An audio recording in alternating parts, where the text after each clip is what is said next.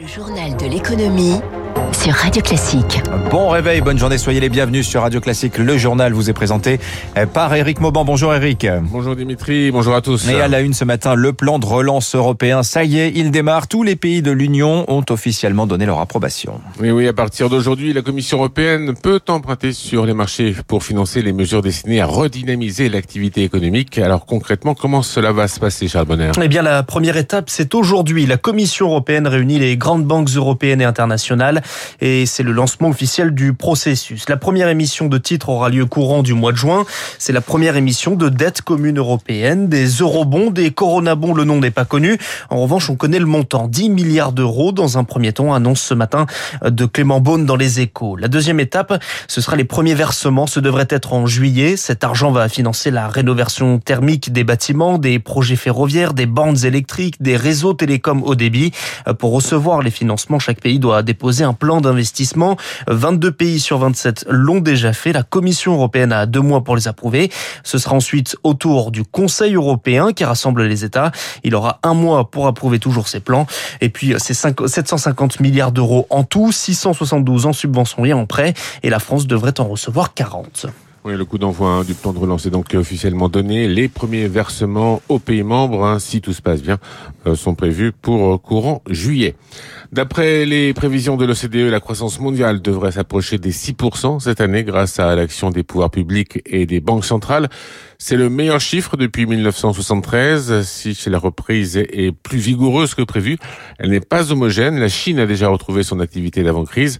En revanche, pour euh, l'Argentine, par exemple, eh bien, il faudra attendre 5 ans.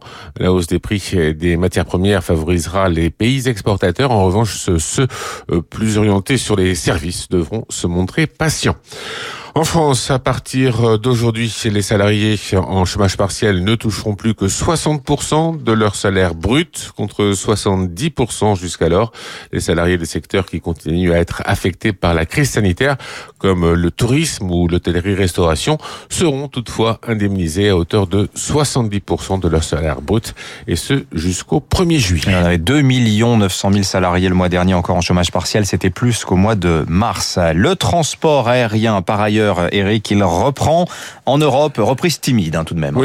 Oui, alors le taux de remplissage n'atteint pas celui de 2019, mais c'est une lueur d'espoir pour le secteur. Les prévisions de trafic étaient plus pessimistes avec la levée des confinements, l'allègement des couvre-feux et l'ouverture des lieux de culture et des restaurants. Eh bien, le trafic aérien se remet lentement en marche, comme nous l'explique Jean-Pierre Masse, le président des entreprises du voyage. Tous les signes de la reprise sont euh, au vert, mais avec euh, toutefois une reprise fragile. Les compagnies aériennes sont très prudentes. Elles ouvrent les vols au compte-gouttes. Elles ne veulent pas avoir une offre qui tout d'un coup dépasse la demande. On a moins de la moitié des vols de la même période de 2019 qui opèrent actuellement, avec une légère montée en puissance. La réaction est à peu près identique dans tous les pays d'Europe, en sachant que pour l'instant, la France ne peut recevoir en matière de touristes que des touristes provenant d'Europe et les Français ne peuvent partir qu'en Europe. Jean-Pierre Masse, le président des entreprises du voyage. Selon un bilan communiqué hier soir par le ministère du Travail aux partenaires sociaux, des dérogations au travail dominical ont été prises dans une quarantaine de départements, et ce pour permettre l'ouverture des commerces jusqu'à la fin juin. Il s'agit de rattraper les pertes dues au dernier confinement. L'assurance vie a toujours autant de succès. Elle a enregistré en avril un cinquième mois consécutif de collecte nette positive. En quatre mois, 6,4 milliards d'euros ont été récolté, c'est quasiment le montant perdu l'an dernier euh, en raison de la crise sanitaire. Bruno Bic, fils du fondateur du géant français des stylos, briquets et rasoirs et ancien PDG d'entreprise, est mort euh, dimanche à l'âge de 74 ans. Fils de, Marcel Bic, le fondateur du groupe Bruno Bic, avait exercé diverses fonctions dans l'entreprise avant de la diriger durant 13 ans.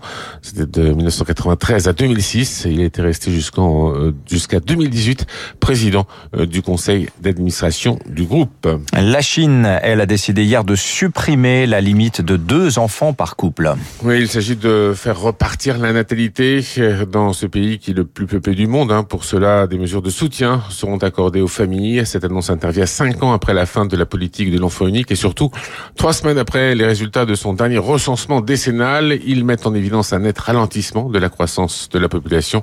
Près de 20% des habitants ont plus de 60 ans et la masse des actifs décroît sans discontinuer depuis maintenant 10 ans. Un frein pour l'activité économique chinoise pour Jean-François Dimeglio, président d'Asia-Centre. La première conséquence, elle est sur le modèle de croissance. Il était supposé être fondé sur la consommation. Et s'il y a moins en moins de Chinois, qui sont déjà pas des gros consommateurs, ben vous avez d'autant moins de consommateurs et donc vous avez effectivement un problème de croissance. L'autre problème, c'est que la Chine souhaite monter en gamme, monter en valeur et que pour monter en valeur, il faut avoir de plus en plus d'ingénieurs, de plus en plus de gens très bien formés. Or, une démographie défavorable, ça va pas aider. Donc il y a des conséquences économiques et il y a des conséquences stratégiques. Eh hein, la démographie, un enjeu important pour la Chine. C'était Jean-François Dimeglio, le président d'Asia Centre. L'Inde, déjà confrontée à une grave crise sanitaire, connaît un net ralentissement de son activité pour l'exercice 2020-2021. Euh, clos en mars, euh, le PIB a chuté de 7,3%. C'est la première récession depuis euh, l'indépendance de l'Inde en 1947.